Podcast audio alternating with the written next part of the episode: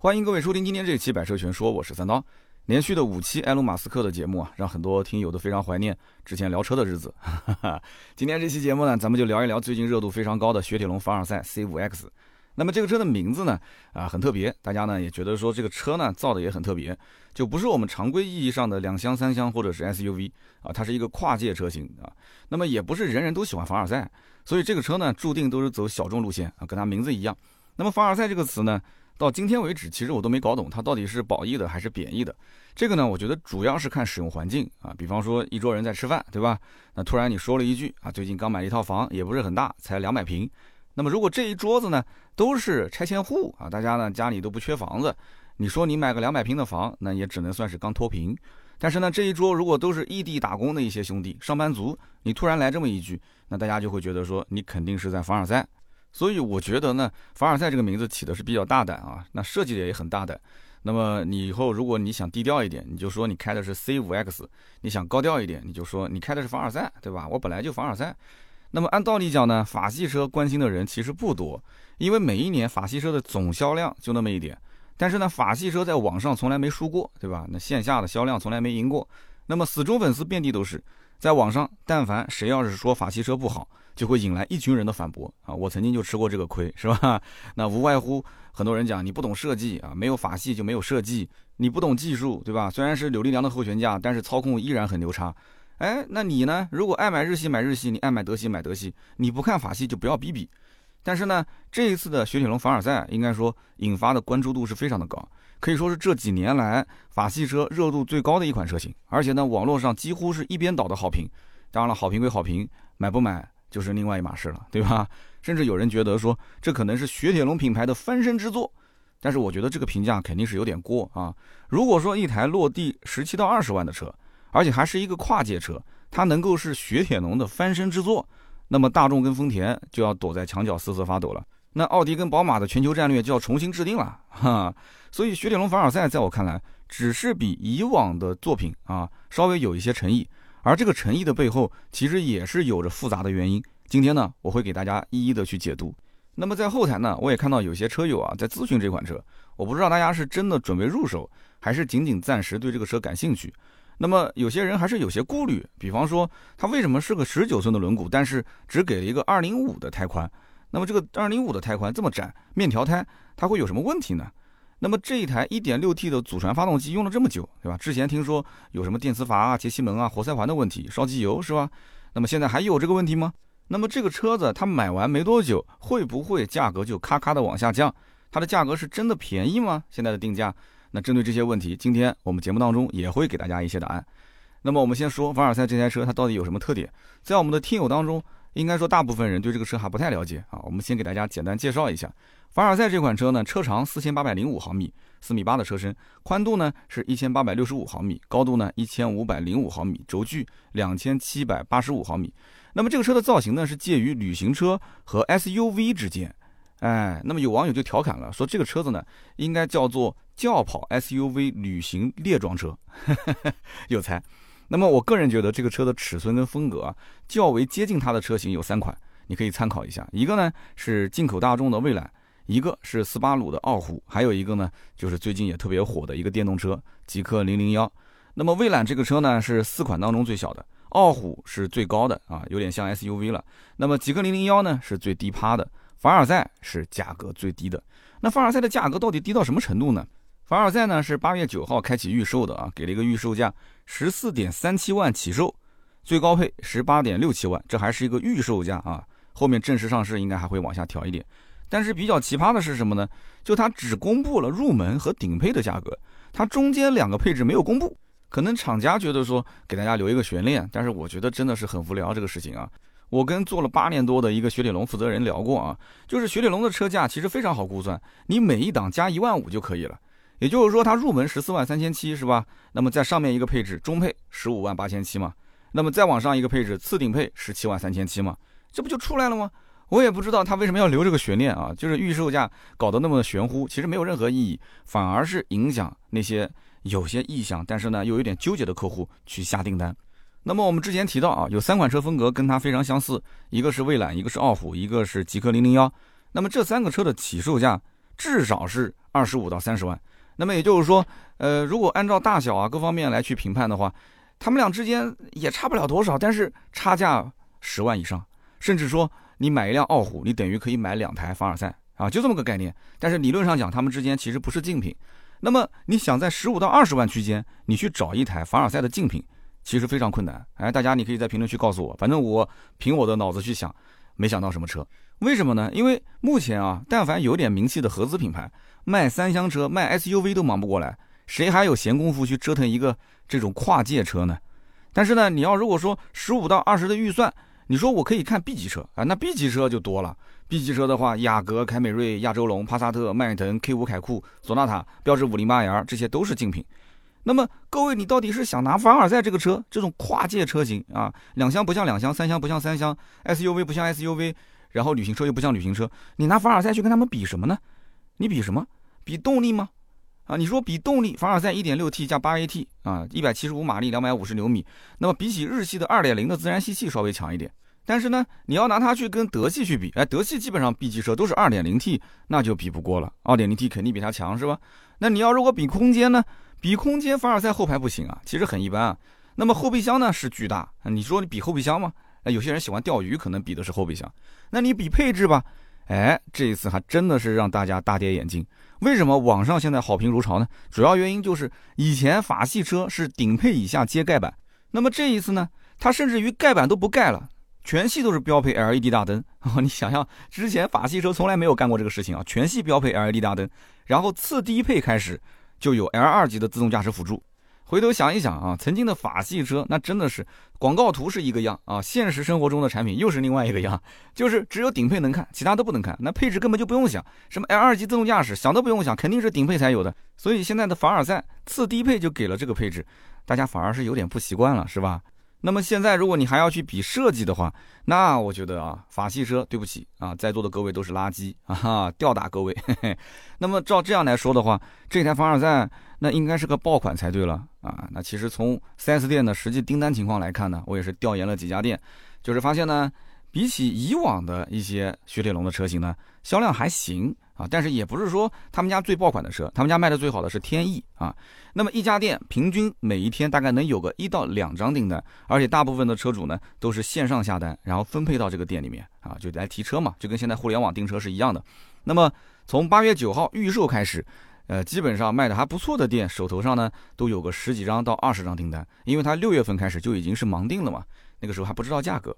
那么这台车后期它的月销量基本上好一点的话能到三千台，基本都在两千上下。那么这个销量呢，我个人判断啊，呃，基本上就是雅阁跟凯美瑞的一个零头吧，啊，帕萨特、迈腾的一个零头。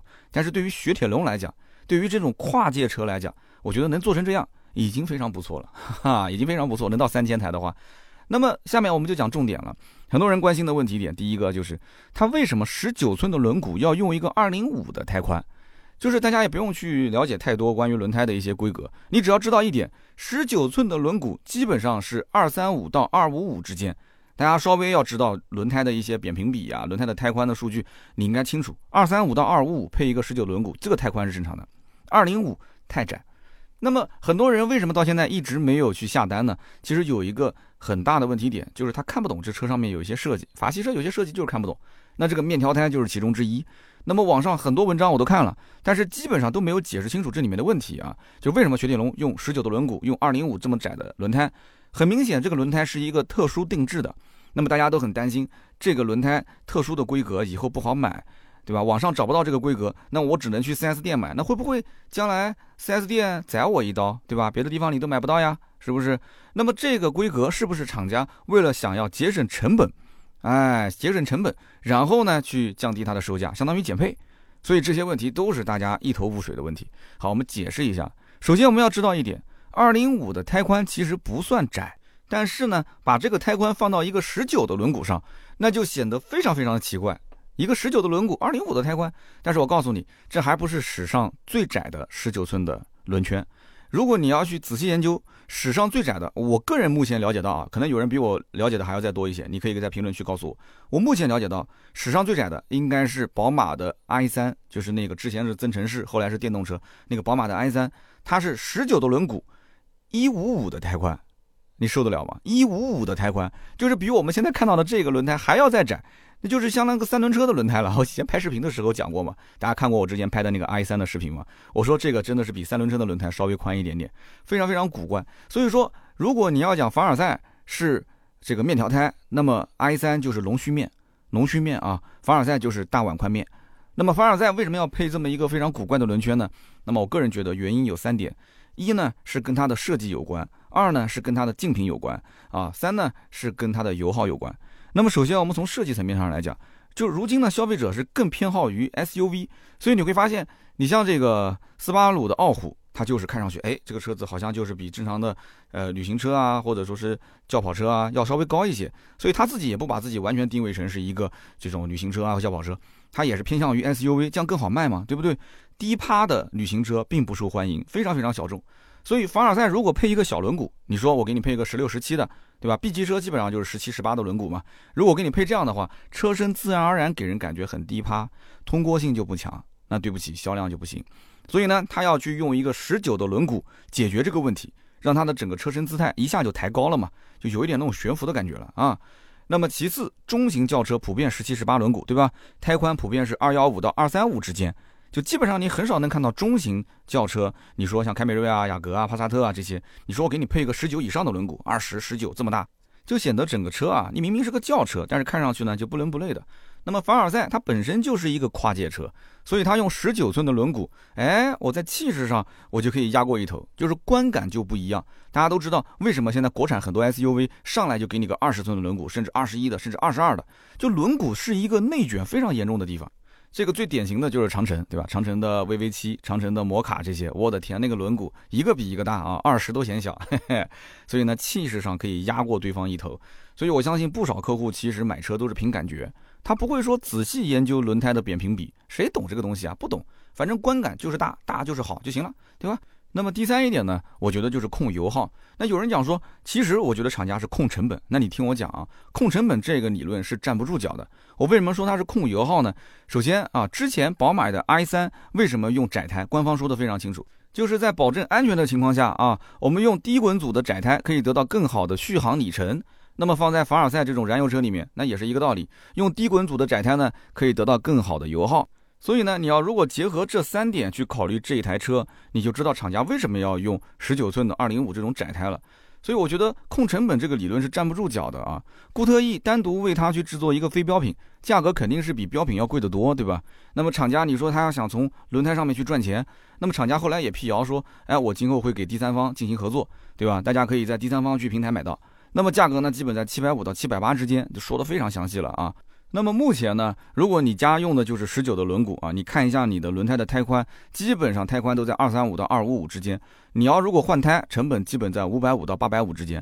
所以这样来看的话，换胎的成本还算是正常。那么最后的最后呢，我再告诉各位一个我确认的事情啊，凡尔赛这个车，它十九的轮毂实际上是可以用二二五胎宽的轮胎。那么这个二二五胎宽的轮胎比这个二零五相对来讲还是要好买很多的。那么有人就要问了，二零五的胎宽对于车辆的性能会有影响吗？这个就看你的日常使用环境了。那如果说二零五的胎宽、十九的轮毂对日常使用有影响的话，那之前的宝马的 i3 那些车主，那不是撞了就是翻了，你说是不是？那好像也没听说有这些问题嘛。如果你每天把这个车当成飞机来开啊，你各种极限的加速、制动、劈弯、下赛道跟人拼成绩，那么这种面条胎基本上就是废柴，肯定不适合你，对吧？那么，如果你仅仅在市区六十公里限速、绕城八十公里限速、高速一百二十公里限速，在这种环境里面带个步，一个轮胎的胎宽大小对你的实际使用的影响，可以说微乎其微，一般正常人开不出来它的差别。但是呢，我仍然提醒各位要关注一个指标，那就是它的刹车成绩啊。虽然说这个刹车成绩不仅仅需要轮胎，还要整个的制动系统配合，但是轮胎呢是整台车唯一接触地面的，所以非常非常的关键。所以，因此呢，我就建议大家去看一看这个车的刹车成绩啊。通过我在网上找的相关资料啊，凡尔赛的刹车成绩是三十八点二米，三十八点二米这个成绩，我觉得还是可以的，是能接受的。就从它的制动性能上来讲，对于一台家用车来讲是 OK 的，过关的。那么，同样用二零五的胎宽，尺寸更小，用十六、十七寸轮毂的雪铁龙毕加索，还有人记得这个车吗？已经停产了，买不到了，是吧？二手车市场上可能还有这台车，也是二零五的胎宽，它的刹车成绩同样也是三十八点二米。哎，我不知道是巧合还是什么原因。那么毕加索那个车子的轮胎和凡尔赛这个轮胎都是定制的，只不过毕加索是找米其林定制的啊，叫任月系列。但是呢，这个凡尔赛用的是固特异的预称系列啊。就大家对轮胎稍微了解一点，你可以去查一下，都能找得到相关资料。那么凡尔赛它用的这个 1.6T 发动机，它的老毛病还在吗？啊，这也是很多人特别关心的问题点。买法系车的客户啊，呃，其实都有个特点，就是很多都是之前的老法系车主。就他们有情怀，他们觉得法系车开的也不错，是吧？也有调性。那么有一些啊，一六年到一八年买过法系车的朋友，大家都知道，就是那几年的法系车质量一塌糊涂啊，就小毛病也就算了，对吧？最不能忍的就是发动机的故障，烧机油啊，电磁阀、节气门、活塞环都有问题。那么很多人呢，都是怕德系车烧机油，所以才说我去换换看看其他的车，哎，看看看到最后买了一个法系车，结果法系车也烧机油啊，让人无法理解。那么现在的这一台 1.6T 的发动机，它是不是就没有问题了呢？啊，这里面呢，我觉得啊，解释技术层面的文章跟视频特别多。我从另外一个角度给你去分析。从18年国五、国六切换开始，雪铁龙就已经切到了 EP6 第三代发动机了。这个不是重点啊。我们接下来看，实际上之前出的那些问题，并不是说这个发动机的设计有问题，而是厂家内部频繁的更换供应商导致的问题。也就是说，它供应商的配件质量有问题。那么，比方讲啊，我们就知道其中一个事情，之前一直用的好好的一个供应商，是我们南京的七四二五橡胶厂啊。如果是有南京的朋友，你可以举个手啊。七四二五橡胶厂，你还记得吗？结果呢，神龙汽车突然之间啊，就把供应商给换了，换成了湖北本地的供应商。那为什么要换呢？是南京的七四二五厂的橡胶质量不行吗？根本就不是，是上面的领导换了。大家如果感兴趣，可以查一下，二零一六年到二零一八年，神龙汽车的人事变动相当频繁，高层但凡一变动，下面的供应商啊就换一波，说啊是要控制成本啊，表面上说控制成本，但是谁来保证它的质量呢？啊，你说是控制成本是啊，用这个理由来把供应商给换了。那么有人可能要说了，现在难道神龙汽车它就稳定了吗？雪铁龙就可以买了吗？哎，我告诉在座的各位啊。别的不敢讲，最近这两年，雪铁龙很有可能它的质量慢慢就稳定下来了，而且产品啊，你后期看啊，会跟之前有非常大的差别。为什么这么讲？大家可以先去查一查，目前神龙汽车或者说东风雪铁龙的一把手是谁？这个人叫陈斌，斌就是双木，然后呢三撇啊，陈斌。如果你要是看一看这个人的简历，你就明白了啊，陈斌是东风汽车集团股份有限公司总裁助理。大家都知道啊，一般在一个集团里面做总裁助理，我们都理解为是二把手。那么神龙汽车呢，又是东风汽车集团股份有限公司控股的十四家附属公司之一。所以，我们换句话讲，陈斌他就是老大，就是总公司老大的身边的人。现在到了下面的十四家公司其中一家当一把手。去年八月份刚来，那么等同于什么？就是上面有人受益过来救火的。那么按道理说。这个人的段位绝对不可能就在神龙汽车当一个一把手而已，他现在是党委书记啊。那么陈明如果一来，你想想看，下面的一举一动是不是上面的大老板都盯着？他本来就是原来大老板身边的人啊，总裁助理嘛。所以你想，谁还敢在零配件供应商上面去做文章？我为了做这一期节目，我还仔细研究了一下这个哥们儿的这个履历啊。他是七六年生人，可以说非常年轻啊。一九九八年，二十二岁进入到东风做实习生，然后一路打拼到现在这个位置。可能是最近写人物传记写多了啊，就总喜欢研究人，别人研究车，我研究你，所以他二十二岁从实习生一路干到现在的这个位置，你想一想，那么作为他来讲，我们换位思考啊，陈斌这个人，他更多的会考虑什么？应该是个人职业生涯，对不对？未来的发展，他绝对不可能说在这么一个，对吧？他只是一个过渡，大家都知道，在这个位置肯定是过渡嘛，他利用这么一个位置，然后来谋取私利，我觉得不可能。他后面赚的钱肯定比这还要多，是吧？所以他在位的这几年，我估计啊，雪铁龙各个方面都会向着好的方向去发展。所以大家可以去看一看后面的一些变化。好，那我们接下来讲，那么理解了这个背景之后，我们再去看现在凡尔赛这个车为什么突然它的价格变得接地气了？哎，它的配置怎么也变得跟以前的法系车不一样了？啊，很多人之前想不通，是吧？定价和定配置的风格完全不一样。其实以往的法系车售价总是比我们预估的要高个一两万块钱。永远最香的配置都是在顶配，然后次顶配以下都是盖板。现在的凡尔赛，它的入门级的定价其实定个十五万多，甚至十六万，我觉得都有人能接受。但是呢，现在是十四万三千七，还是个预售价，对吧？上市之后大概率还会降一些，已经是低于很多人的预期了。所以我觉得这一次凡尔赛的定价啊，跟它的名字其实不太一样啊，反而是很接地气。就像之前我想到那个韩系车啊，也有过这样的一个转变。韩系车以前定价我觉得也是偏高的啊，韩系一直盯着日系，盯着德系。结果呢，从 RX 三五开始，哎，韩国人好像一下子就认识自己了。其实不是的啊，其实不是的，外形也是大变样了，跟以前的 RX 三五完全设计不一样，价格也定得非常接地气，对不对？十三万多那个版本卖得非常好。后来才知道，其实这款车的设计包括营销都是交给了中方。对吧？设计是在山东烟台啊。那么凡尔赛为什么有这么大的变化？其实也是一样，这台车在中国产，销往全球，再加上我们之前分析的这个大背景，神龙汽车一把手的变动，那么这样一切就全部说得通了，对不对？总公司下来一个人是总裁的助理，然后现在是神龙汽车的现在一把手，对吧？他很强势啊，肯定是比法国人强势啊，要不然怎么会获得这么多的话语权呢？以前雪铁龙的内部法国人强势，中方的意见根本就不能占主导地位的。那么就导致法国领导层是不是错误的判断自己的产品在中国消费者心中的价值？它是错位的。如果有在欧洲生活过的朋友，你可以评论区告诉大家，是不是在欧洲标致五零八，它对标的是奥迪 A 四？你不要不相信，就是这样的，人家根本看不上什么大众的帕萨特、迈腾，那什么鬼啊，根本就不是对手。那么五零八 SW 就旅行车啊，在欧洲对标的是 A 四 Avant。你还不要不相信啊！你去查一下价格就知道了。在欧洲，五零八 SW 跟 A 四 Avant 的入门价格基本上都是三万三千多欧元。所以在中国，法国的高管是不可能容忍自己的产品卖的比大众还便宜，所以就导致在中国市场，法国的高管他有话语权，他不容忍自己的车、自己的产品比大众卖的便宜。在欧洲，大众就没有我卖的贵啊，对不对？那为什么在中国我要卖的比大众便宜呢？啊，他们就不是我的对手。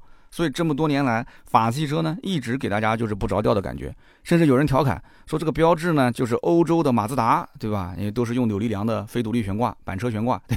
这句话如果给法国高管听见了，那我估计啊气得要吐血，连大众他都看不上，他能看上马自达？那么现在凡尔赛这个项目终于啊中方接手，而且来的还是一个大领导啊，总裁助理，妥妥的是一个实权派，而且是一个少壮派加实权派。那么人家二十二岁在神龙实习，一路干到现在这个位置，对吧？一人之下，万人之上啊！万人肯定是有了嘛，对吧？在雪铁龙这么大个公司，所以雪铁龙缺什么，他心里面很清楚。那雪铁龙有什么，他也很清楚。之前你说给总裁当助理，没有太多的练手的机会。那么现在到了神龙汽车，哎，我现在是一把手了，是不是？我上任了，这又是我上任后第一款车型，那不用说的，对不对？年轻嘛，憋足了劲嘛，只能成功不能失败嘛。所以我相信他。就是干这个项目，包括跟他一起干的这些项目，辅佐他的这些人都很明白，只要老大混好了，这个项目，对不对？如果出了政绩的话，咱们都有肉吃。但是如果一旦出了问题，谁都担当不起。所以最终的结果是什么呢？大家都看到了，现在的价格定的很接地气，现在的配置给的也很有诚意。所以你要这样解释，你了解了这个背景，我相信在座的各位应该就都明白了。所以现在很多的车评人其实都没有解释清楚，这车到底是怎么转变过来的，对吧？所以你看，别人研究车，我研究你。如果这句话放到今天这个位置，这个你其实不代表消费者，而是代表啊去换位思考、帮消费者思考的厂家的领导班子。就他是怎么想的？这个领导班子不接地气，他就造的产品肯定不接地气。但是这个哥们儿如果接地气，那他的产品如果他有话语权的话啊，他就可以接地气。这都是人性啊，产品都是最后人性映射出来的结果而已。那我们接着往下聊，可能有人讲你聊的有点悬，我们再回到产品本身来讲，就是这个车呢，现在如果真的要买。它不是有一些预售的政策吗？那预售政策觉得怎么样？今后优惠又能有多少？好，那么这台车呢？目前的销售政策啊，我觉得一般般。为什么说一般般呢？就是没有让人很哇塞的。它一共是给了三个销售的政策，一个就是专属的纪念章。这个纪念章要的有啥用啊？拿回去就是落灰。你要如果是一个什么含金量比较高的，对吧？就比方说这个可以熔掉变成个大金链子挂着的，那我觉得可以。一个普通的纪念章。第二个呢，是一个五百块钱的啊选装，可以选。黑色的车顶加上铝合金的行李架，这个几乎就等于是白给了五百块钱。这有的 4S 店上个牌都不止五百块钱，是吧？所以我相信呢，每个人都会选，十几万都花了，差这五百块钱吗？第三个呢很有意思，是一个分享成长基金，这什么意思呢？就是说在九月十号正式上市之前，如果你预定这个车，那你可以截止到明年的十二月底啊，二零二二年十二月底，你根据它的总销量进行分红。什么意思呢？有人没听懂。其实它有一个算法啊，非常复杂，我们就不讲了。反正这个算法最终的结果就是，到了明年年底，凡尔赛这个车卖的越多，你的分红就越多。那有人讲说，那会不会最后分红分到这台车白给啊？你想多了，还白给我跟你讲，按照目前的热度来看，这台车销量基本上到两三千台每个月差不多啊。那如果按照这个量来算的话，到明年年底，你的账上应该能分红分到两千块钱左右，两千块钱左右。但这个钱呢，它不是返现金，它是充到你的雪铁龙的账户里面，然后在它的商城里面呢，你可以购买保养啊，或者是购买商城的商品。其实说白了，对吧？这个成本有多少，大家都心里有数。但是呢，这个政策其实更多的是希望什么呢？希望首批用户再进行转介绍。其实我觉得啊，这个政策搞复杂了，你不如直接就转介绍，转介绍一个，我给老客户跟新客户同时账上充个一万积分，还是五千积分，对不对？很多新能源车不都这么玩的吗？那么除此之外，基本上就没有什么其他的政策了。所以我觉得这个销售政策比较一般啊，就没有让大家觉得说很哇塞。如果有的人觉得这个定价就很低啊，那当然了，你就可以直接买。但是如果有的人觉得这个定价可以再低一点，然后我就想看看你的销售政策。结果这个政策就给人感觉没有薅到羊毛，是吧？大家都希望薅羊毛。那么后期这个车子有没有可能会大降价呢？呃，我觉得明面上基本上不太会。你说突然降个一万两万甚至更多，基本上不太会。他们家天翼才降两万多块钱，对吧？这车我觉得定价本身就偏低嘛。那么这个车子如果换一个方法去降价，那是必须，是肯定有的。比方说本品牌的用户去置换，给你补贴个一万块钱，对吧？找个理由给你再降一万。再或者呢，比方说看到销量又不太行了，再给你去免一个购置税，不等于变相又降个一万多吗？再或者送保养、送延保，这些其实之前都用过。比方说雪铁龙的 C 六之前就是赠送五年十五万公里的整车延保，那么再送你六次保养，算下来呢，总计也有个五六千块钱，是吧？如果你还觉得不够，那怎么办呢？再送你保险不就行了吗？那不就等于说指导价等于落地价吗？这不是没人玩过起亚的 K 五凯酷不就这么玩的吗？那么所以后期大降价。基本上没可能，但是根据市场的反馈，不定期的出一些政策进行补贴，这个是肯定的。那么就目前来看啊，雪铁龙整个店里面啊卖的最好的是天翼这个 SUV。那么我跟雪铁龙的这个负责人也聊过天，他跟我讲了几件事情，很有意思，跟大家分享一下啊。他说有一天店里面来了一个买天翼的客户，就是天翼这种车型啊，它是目前雪铁龙比较跑量的。如果说有一个客户，一直在比车，比到最后到了决赛圈，他还在看天翼的话，那基本上这个客户八九不离十，就肯定要买了啊！这车优惠呢，低配两万块钱，高配两万五左右。结果呢，那一天啊，就一对夫妻到店里面看到天翼，当时也是犹犹豫豫想要去订车，展厅里面正好凡尔赛进展，就是进展厅做展车，刚到店，两个人一看，男的就觉得说帅啊，这车，我的天，很漂亮啊！哎，之前没发现吗？就之前他研究的这个点都是 SUV 这个圈子，所以没看这些车。好，他觉得帅。后备箱一打开，发现嚯，这个后备箱这么大。男的喜欢钓鱼啊，所以他觉得这个可以放鱼竿，很方便。然后再一问定价，所以当时就决定说，那还不如买一个这个车呢，是不是？又是个新款，价格也挺便宜的，我就不买天逸了，打完折也差不多这个价，是吧？所以想换凡尔赛，但是旁边的媳妇儿呢就劝他说，哎，你比了那么长时间，对吧？每天在家不是看手机就是看电脑。你考虑来考虑去，你最终选择买这个车。你现在突然又换那个车，你不能说因为喜欢钓鱼，后备箱能放两根鱼竿，你就临时改决定是吧？而且这个车还没上市，对吧？刚刚的小伙子也说了，没什么优惠，所以这一对夫妻最后是带着定金来，准备去订天意的，然后又回去再考虑考虑。所以这一回去还能不能再回来，真的是不好说了，你知道吗？那么天意的客户年龄层呢，其实比较固定，基本上三十五到四十五岁上下，而且多数都是之前家里有一台法系啊，增购或者是换购。但是凡尔赛的客户呢，他的年龄跨度就非常大，从二十多岁到五十多岁都有。而且销售跟我讲，最近还出现了很多太阳打西边出来的情况，说有不少的日系车主过来订车，特别是开着马自达过来订的，开昂克赛拉、开着阿特兹过来换 C 六的、换凡尔赛的都有。他说我卖了这么多年的法系车，之前几乎是不会有人用日系车去对比法系车，你更不要说开日系车过来换法系车的了。说这两个就完全是平行世界。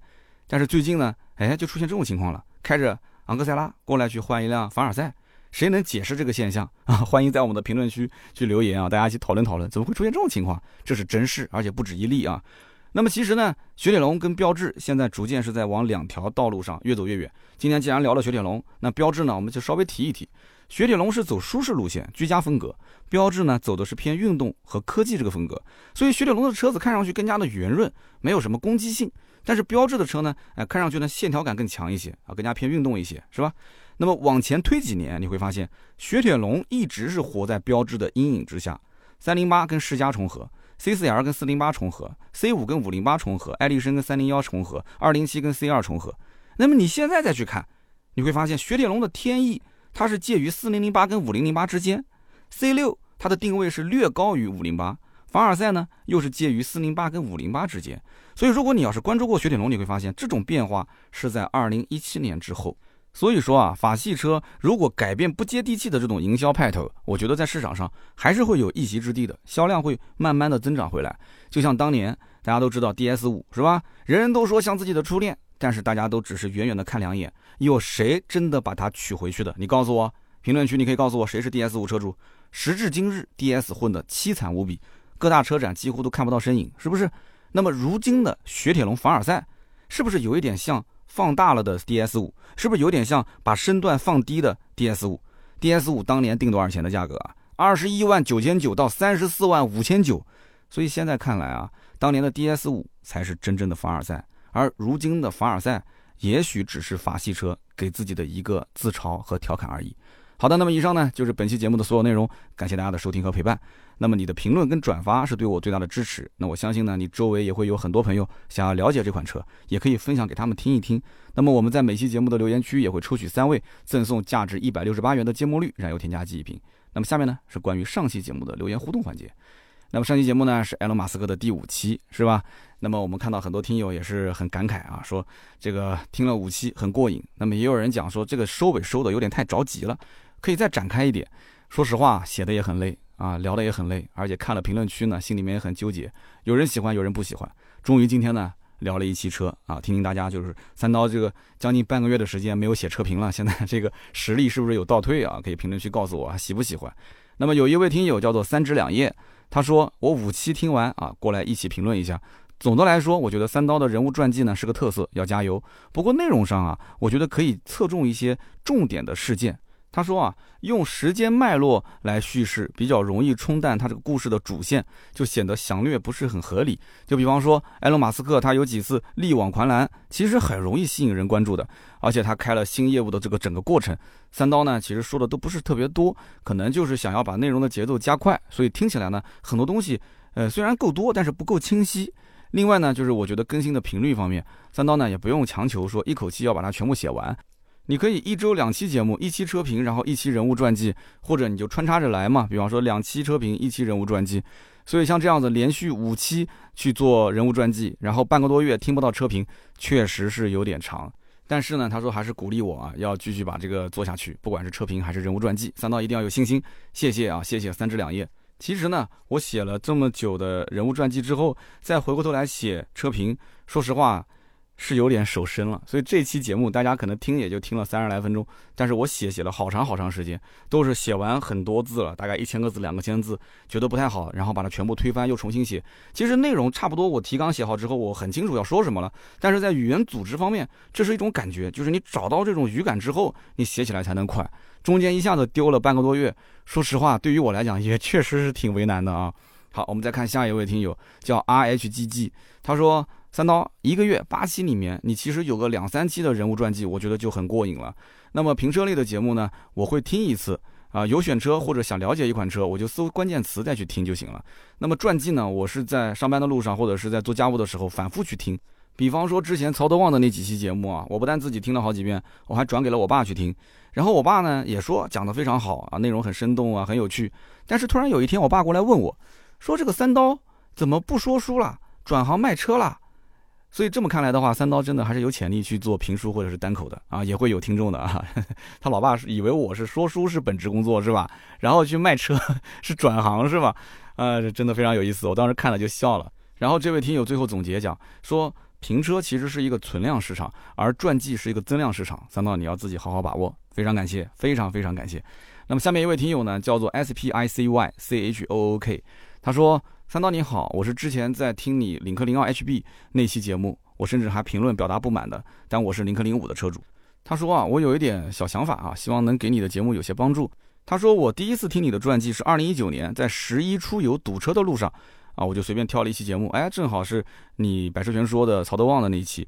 那么这期节目在车上不仅我喜欢听，我的发小也当时吸引住了，我跟他都非常喜欢你的人物传记系列。但是我考虑到几个方面。我给你提一些建议。第一个，你是一个车评人，作品的实时性对你来讲其实很重要，所以我觉得人物传记可以搞，但是比例一定要低。否则的话呢，会失去车评高时效性这个特点。第二个呢，就是跟你的感觉其实一样的啊，我也觉得人物传记的工作量非常大。就鉴于你的这个枸杞啊是越泡越多，如果传记类过多，会消耗你在车评方面的精力。那么我觉得人物传记啊，其实对你的整个品牌是有一定损害的。那么非常感谢这一位听友啊，其实他的这个想法有一部分是击中了我的内心，因为我最近也在思考这个问题，我们团队也在思考这个问题。我们也知道，其实人物传记肯定是比车评要更加的，呃，走广域市场的路线。就是男女老少，不管什么年龄层次，大家都爱听故事，对不对？所以你将来可能名气会越来越大，知名度越来越高。但是没办法，本身我就是做汽车类的、车评类的节目的人，这样的一个起家的。我本身是汽车销售起家，转行做这个的。所以大家想我做的事情，和我想做的事情，和我能做的事情，和我需要做的事情之间啊。它其实是一个比例的协调、平衡的关系，或者说取舍的关系。那么到底如何去平衡？说实话啊，这个只能是自己去抽丝剥茧的，慢慢去分析，慢慢去体会了。一时半会儿我也说不出来 具体哪个更好，哪个不好。也许现在不好的，以后会更好；现在好的，以后会不好。它永远是个变量。那这个变量怎么去平衡呢？我觉得只有什么呢？第一个，自己去总结，自己去分析；还有一个呢，找那些更有经验、做的比你更好的人去学习。那第三个就是多读书，从其他的一些渠道想想办法，能不能找到一些能突破自己的认知维度的事情。然后呢？等到那种茅塞顿开的那一天，只能说是这样了，是吧？好的，那么以上呢就是今天这期节目所有的内容，感谢大家的收听和陪伴啊。那么也欢迎大家多多的去评论跟转发支持我一下。那么更多的内容呢，可以关注我们的订阅号“百车全说”。如果你找不到啊，我们节目当中有你想要看的车型，在我们的公众号上面可能就会有相应的文章啊，对应你想要了解的车型。好的，那么今天这期节目就到这里，我们下周三接着聊，拜拜。